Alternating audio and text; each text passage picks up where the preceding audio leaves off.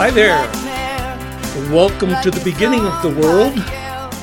My name is Michael Foles, and this is episode number 68 of my podcast, Dial It Back or Die.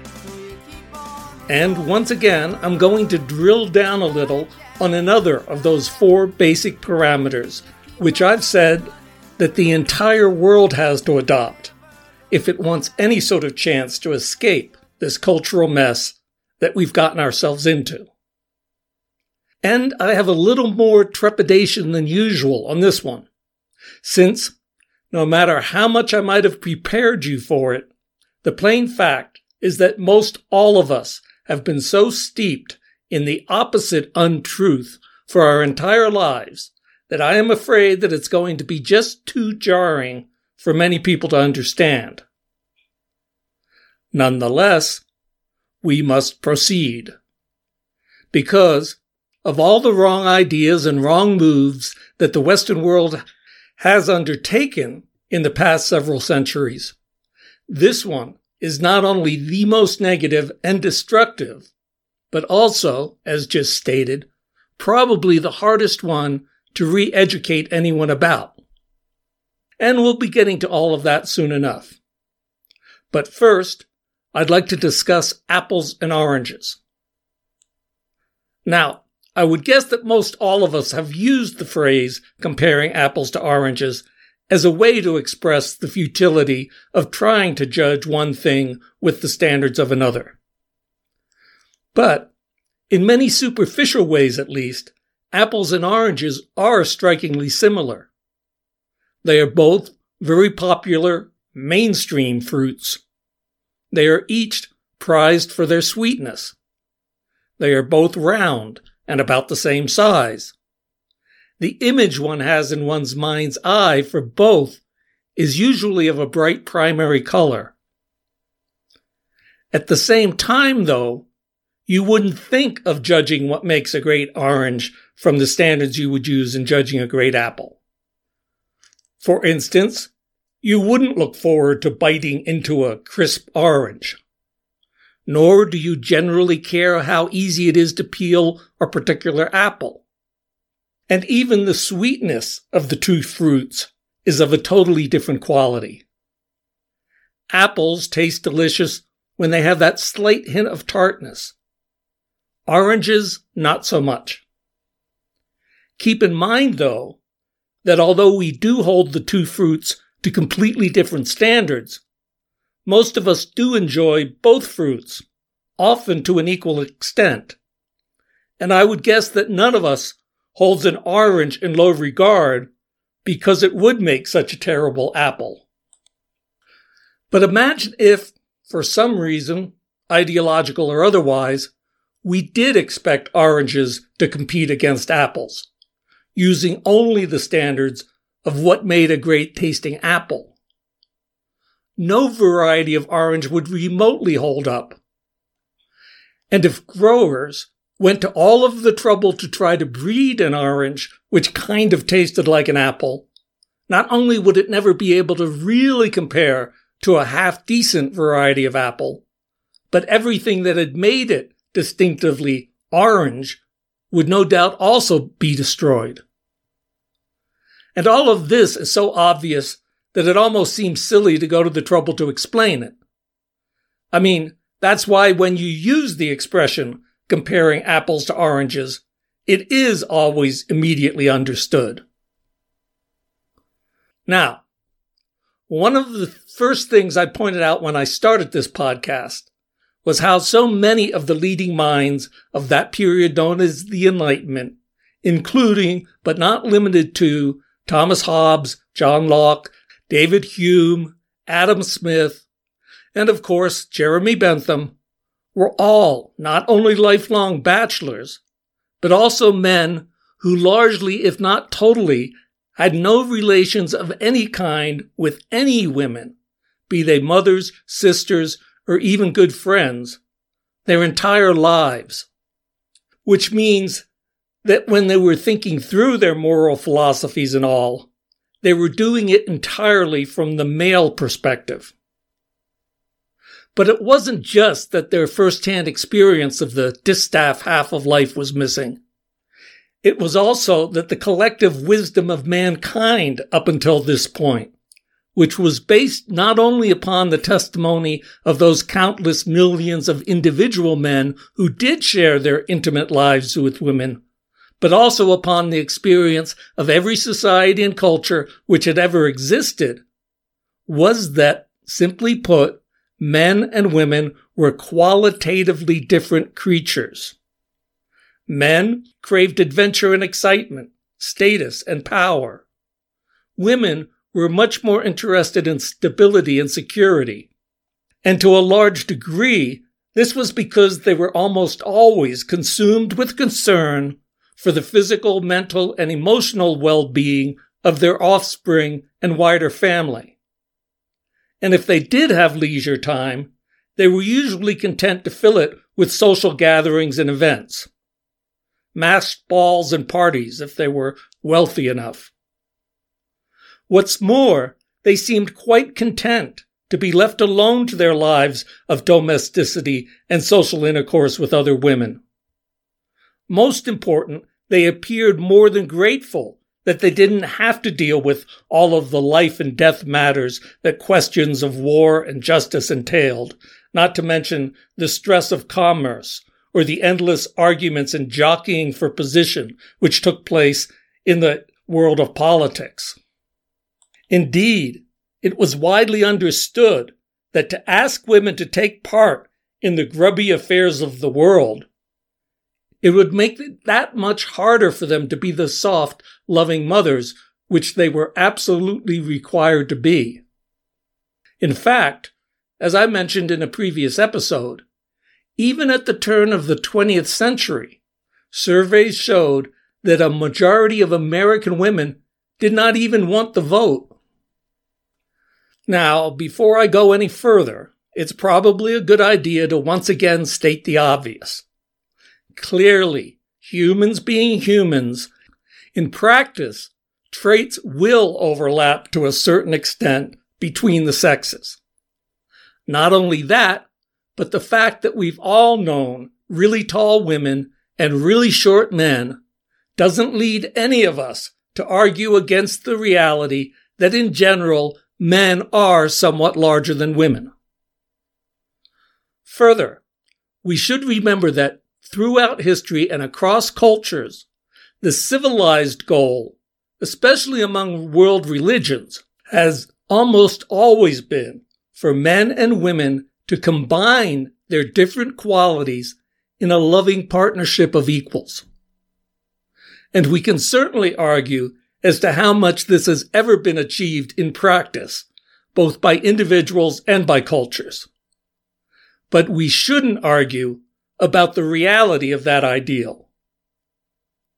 Nor was the 18th century entirely without positive change. After all, what with the first stirrings of a substantial middle class, there were increasing calls for greater partnership, for women to become more educated, and for them to be encouraged both to think and to be creative. There were also increasing efforts to show charity towards unwed mothers, widows, and other unfortunate women who were on their own. And by the end of the 18th century, most of the influential intellectual salons of Paris were manned by women. The most famous portrait painter in pre-revolutionary France was a woman. And 20 years before Jane Austen, fully half of the published novelists in England were women. And it's even more important to keep in mind that even though up until the end of the 19th century, feminism of any kind was an extremely fringe movement, virtually all of the early feminists, from Mary Wollstonecraft up through Susan B. Anthony and the like, never thought for a moment that women were not qualitatively different from men. Rather, their point was that women should be equal because that qualitatively different female viewpoint should be considered to be just as important and relevant as that of the male. On the other hand, there were two other strands which were slowly working their way up through the zeitgeist. The first was that sexual revolution of the 18th century, which I talked about back in episode 23. As you'll remember, and contrary to the pop history, which you might have picked up through novels and movies, up until then, and to a remarkable extent, sex had been successfully channeled solely into the realm of matrimonial relations. But as the 18th century progressed, a certain subset of upper class men bought into the self justifying and self serving idea that promiscuity was the natural state of humanity. Of course, upper class women certainly weren't invited into this new worldview. But courtesans and harlots and other perceived lowlifes soon became the pre modern world's first celebrities. Public discourse and the popular press coarsened. There was a plague of illegitimate births. And when liberty led to licentiousness, and then that led to the horrors of the French Revolution, most of the Western world shrank back in horror so that 19th century culture was comparatively moralistic and moral. But the cat of promiscuity was out of the bag. And from then on, it would always be in the self interest of men to convince women that being a godly wife and a good mother was so much culturally induced brainwashing, and that to be a truly liberated woman, she needed to become just as promiscuous as a man. So that strand would continue. But even more important was the one created by our good friend Jeremy Bentham. Because remember that although obviously such a diagnosis did not exist back then, all of the evidence suggests that at the least Bentham was pretty far out there on the spectrum. After all, as for Hobbes, Locke, Hume, and Adam Smith, it was somewhat common at the time for men in their positions as scholars and teachers to be lifelong bachelors.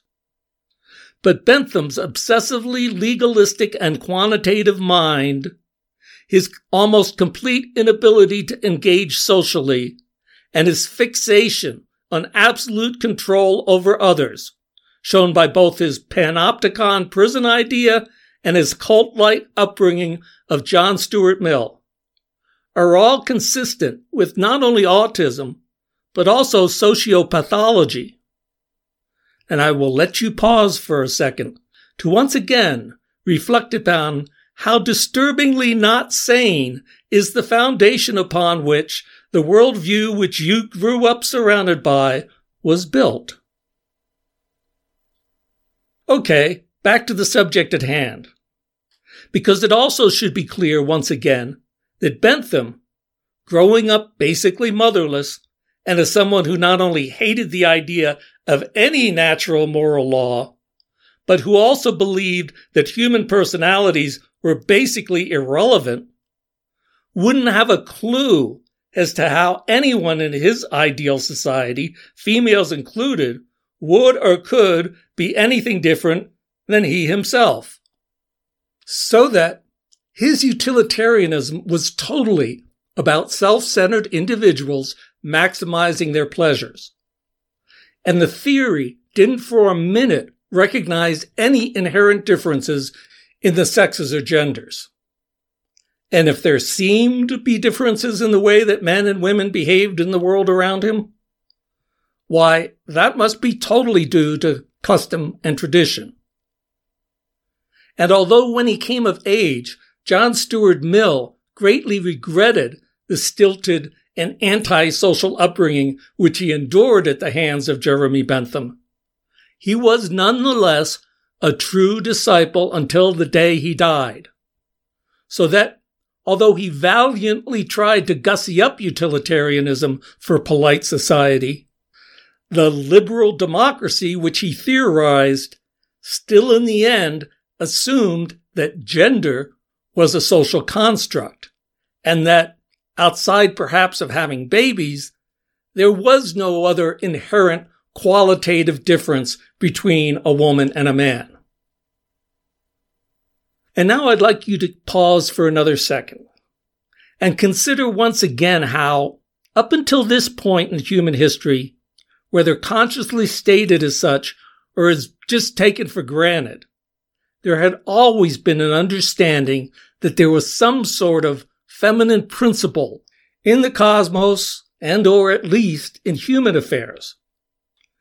But that utilitarianism and the liberal democracy which it spawned effectively denied the existence of any feminine principle. And that the unisex principle, which was supposed to replace it, was actually just a copy of what previous cultures and societies had thought of as the masculine principle. In other words, the feminism of liberal democracy is in effect a total denial of the feminine as previously understood by virtually all of humanity. Got it? Anyway, so that was a really brief review of the history behind this topic. Now, a primary message of this podcast has been that this postmodern world which surrounds us all didn't just kind of happen due to history or technology or science or anything like that. And I've gone on and on, time and again, how in reality we are living in a nightmare world which was concocted by that strange little man from some 240 years ago. And if you've been following along all this time, I would, of course, like to thank you once again for so doing. But I strongly suspect that still, deep down, you don't really, really believe me. After all, a reality such as that would be way too dark, too weird, too unbelievable too much like really bad science fiction. Besides, as I noted right at the beginning, there are lots of other smart people in this world. So how come, if what I am saying is so simple and obvious, none of them has ever hit upon this realization? But I would ask again that you look around you. Last episode, I noted how, even though it is plain common sense that someone who indulges in violent entertainment, whether movies or video games, is going to tend to think more violent thoughts and probably engage in more violent behavior. And even though experimental science has convincingly shown that this is indeed the case, and even though the American Psychological Association, the industry's major group, agrees that this is the case, still the common message from those who lead our culture is that there is no science which supports this idea. So still, ever more violent games and movies are produced for the masses. And still, anyone who raises an objection is ridiculed as some uptight and confused church lady. Now, how could this be? Especially in a culture which is constantly praising itself for having such a strong belief in science. Can you seriously argue that this is due to anything other than true believers willfully disbelieving anything, including science, that contradicts their ideology? So let's again return now to sex and gender because as episode 46 went to great lengths to explain, already over 30 years ago, the entire brain science community had agreed that there were significant qualitative differences between the brains of human males and human females. And it wasn't just observational experiments which showed that from the moment of birth, baby girls and baby boys acted differently. It was also fMRI scans, which showed that men and women used completely different areas of their brains in order to solve the same kind of problem. And it was also an understanding how the sex hormones, estrogen, and to a much greater extent testosterone, literally rewired male and female brains while in the womb. I mean, the evidence isn't even close. And yet, this culture continues to be consumed with trying to prove that gender is some sort of social construct. Really? That's just totally insane. In terms of science, you might as well be believing in a flat earth. And it is hard to come up with any explanation other than, once again, true believers are refusing to accept anything which contradicts their ideological religion. Anyway, this is so important, and it has screwed up our postmodern world to such an extent that I feel as if I should now also quickly summarize episodes 47 to 49. Because the evolutionary argument which explains our human reality has been rarely presented, if at all. And understanding that argument will help you to understand what I meant by choosing the semi provocative title for this episode, which I did. So let's quickly go through it. First, walking upright is one of the many simultaneously occurring game changing changes which are coincident with the sudden appearance of humans. And walking upright especially without a counterbalancing tail, is an extremely tricky and difficult thing to pull off for creatures which have basically been on four legs ever since they first appeared on land hundreds of millions of years ago. It is so tricky, in fact, that if a woman's hips got too wide, she would fall over. But another game changing change was that in a geologic snap of the fingers, our brains, and specifically our cerebral cortexes, became immensely larger than those of other apes, which meant that a baby gestating to natural full term would never have been able to fit its head through a birth canal unless a woman's hips did get too wide.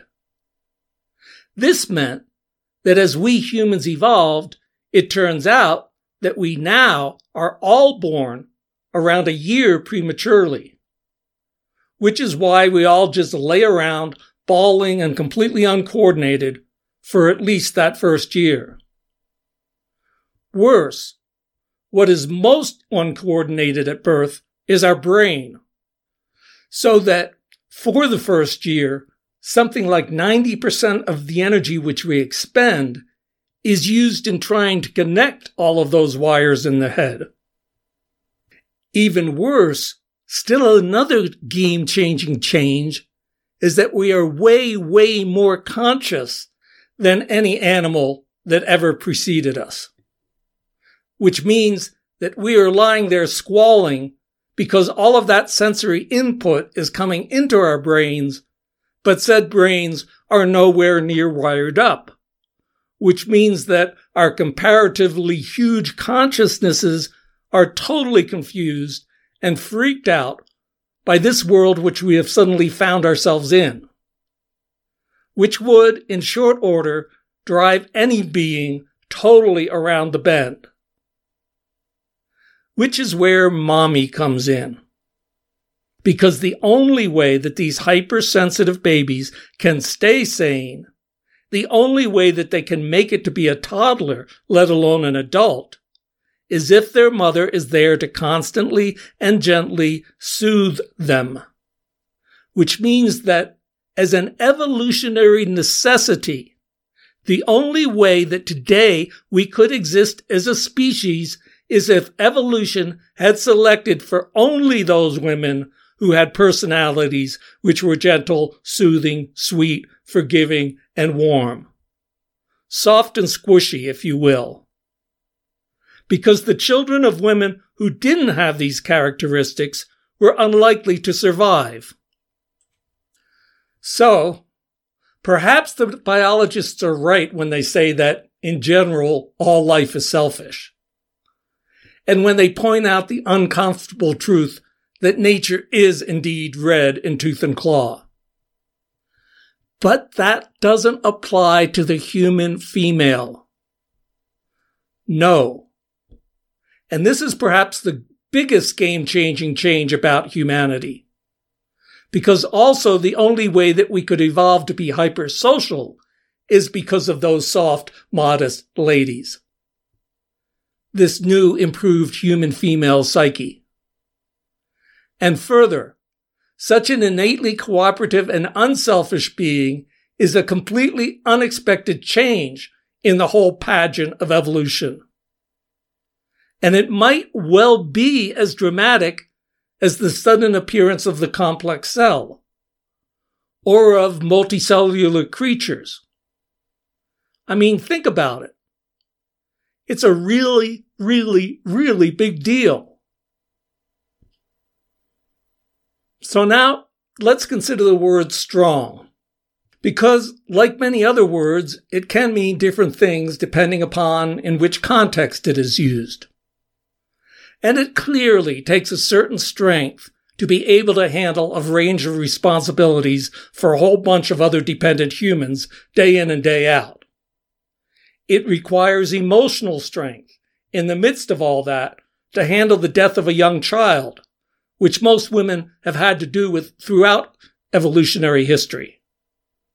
It requires mental strength in the midst of all that to keep on keeping on when one's protection is no longer there, whether because one's mate is not available because of death or other separation, or because one's society has degenerated and one's natural need for protection is no longer respected.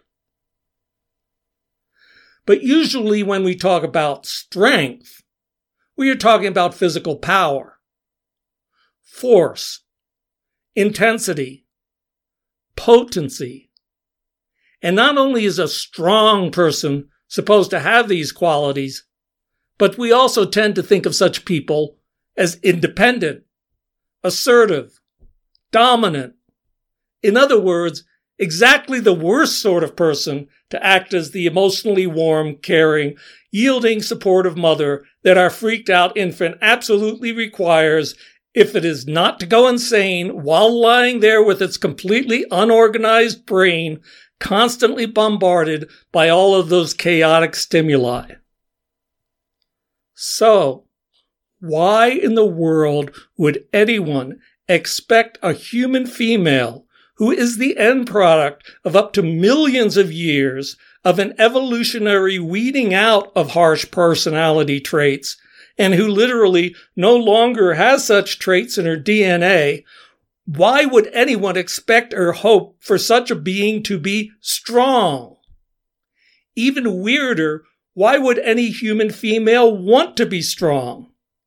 Especially when assertiveness dominance, and independence are almost entirely a function of the male hormone testosterone, of which, on average, human males have 20 times as much as human females. And yet, in today's postmodern world, virtually every woman is introduced as a strong woman. And then the audience wildly applauds. Every woman aspires to be a strong woman. Young girls are actively and constantly encouraged to grow up to be strong. Now, if every man were introduced as a soft, motherly man, if young boys were encouraged to grow up to be soft and motherly, we would think it's somewhere between strange and somewhat creepy. Yet somehow we have arrived at a place where it is considered entirely normative that women should be strong. So normative, in fact, that you might well have felt disturbed by my just having made this point. But again, this isn't my opinion. This is science. This is evolution. This is DNA. And especially understanding the role of testosterone in all of this, It's just an impossible vision to have strong women. But liberal democracy can't allow for this reality to be recognized.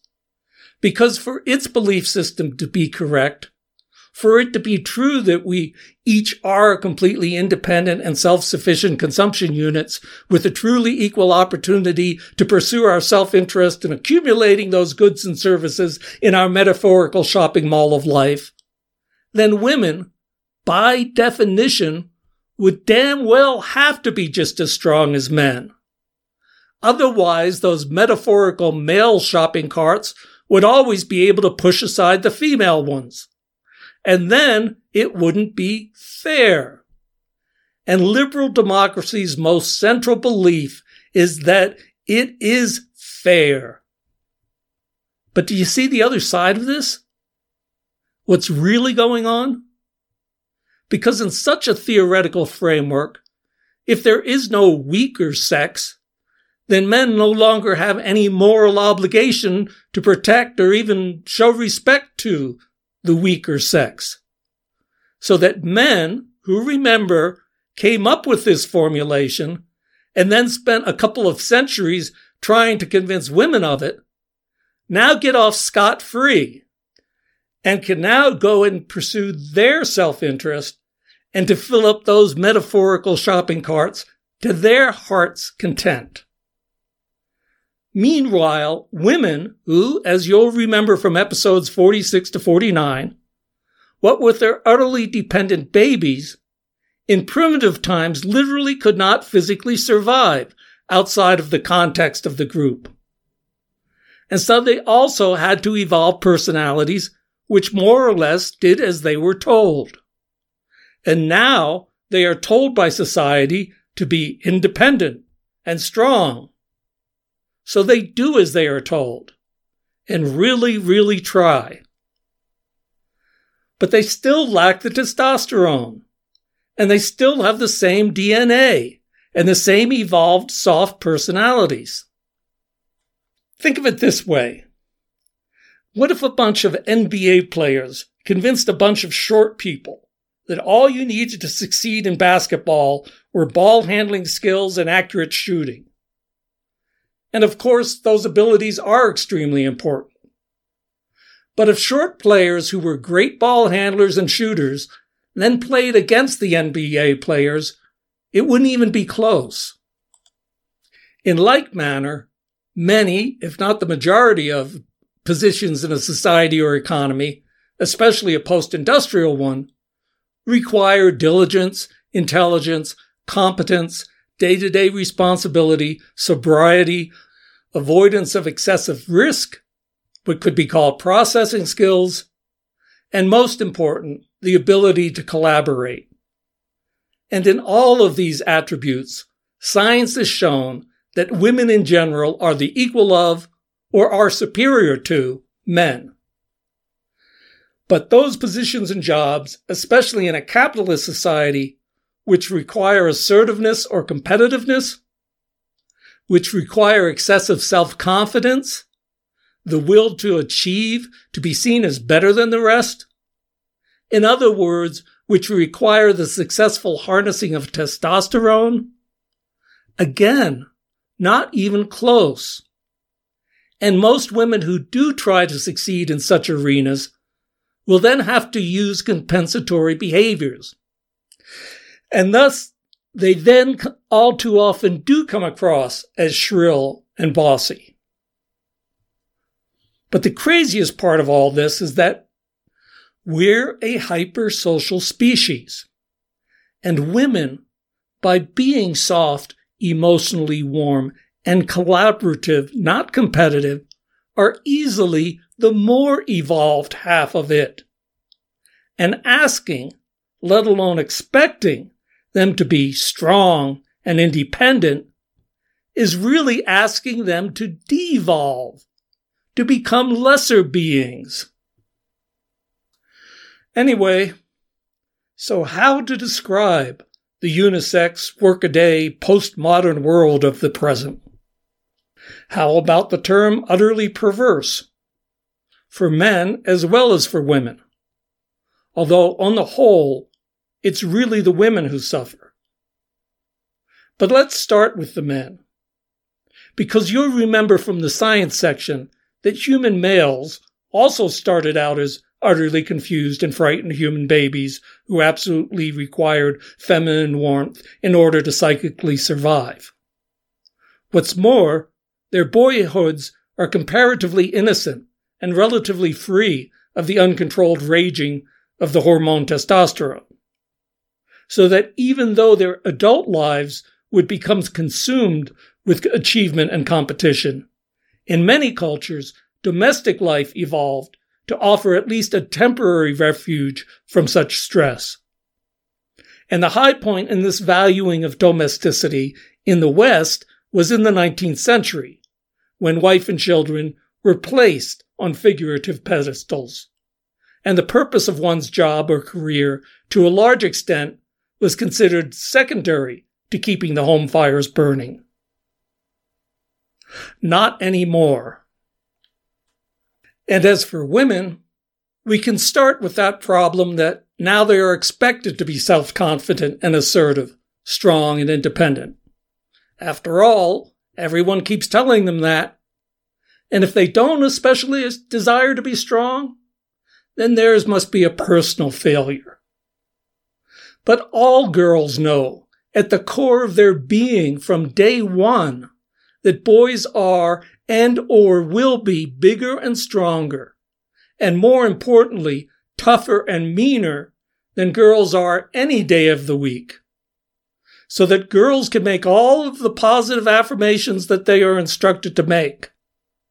But they will never even care to contemplate performing any of the casual brutalities that many, if not most, boys can and will do as a matter of course. Then, even if they've fully bought into the gender equality myth, even if they fully believe that they should be assertive, independent, and strong. They run up against a horrible case of cognitive dissonance. Because guess what? They still have female hormones. They still have personalities which are a result of those countless years of evolutionary selection. The large majority of them still have a strong inner need to have babies and be moms. And why shouldn't they?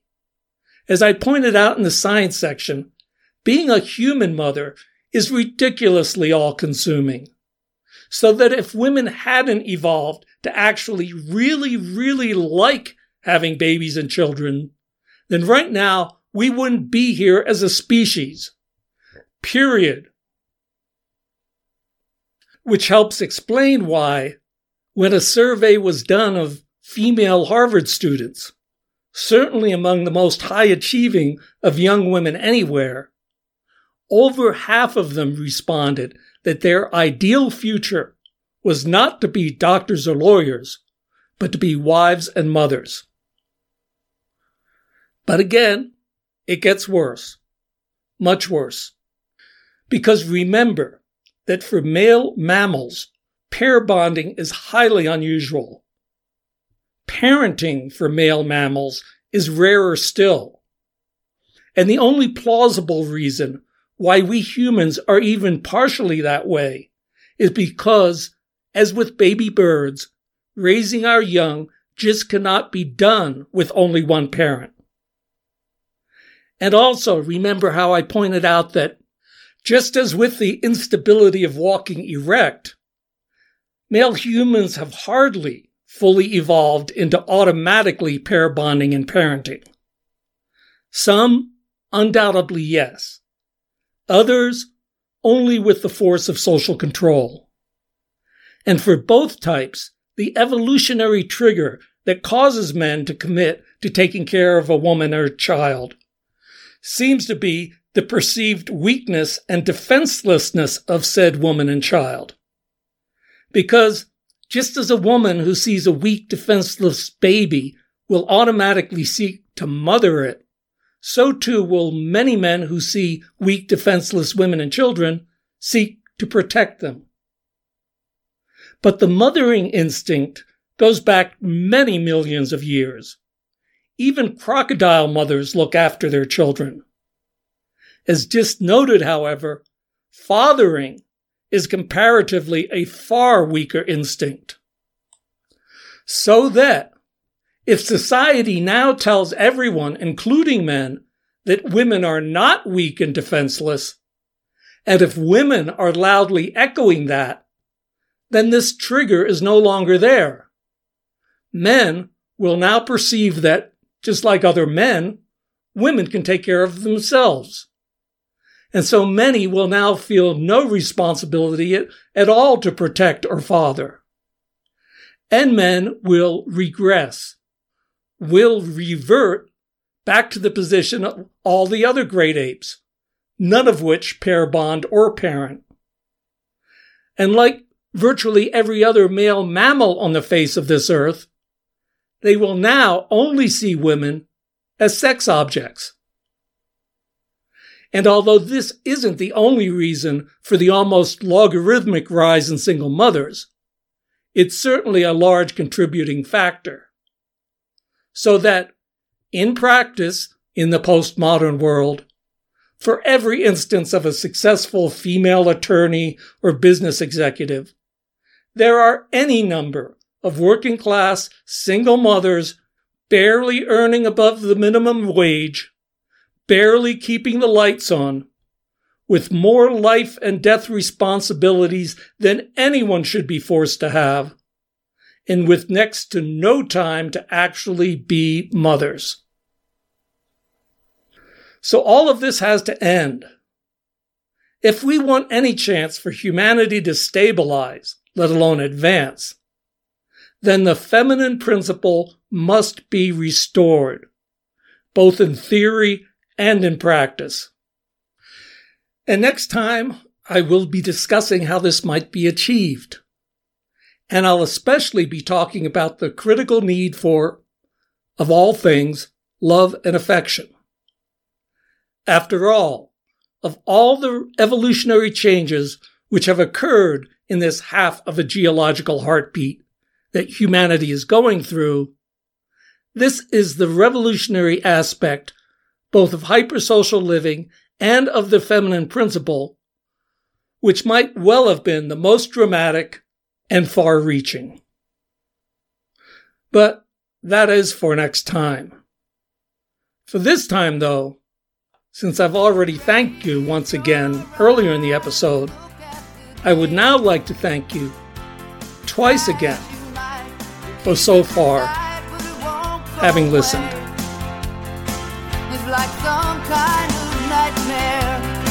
like heart, every woman's on guard.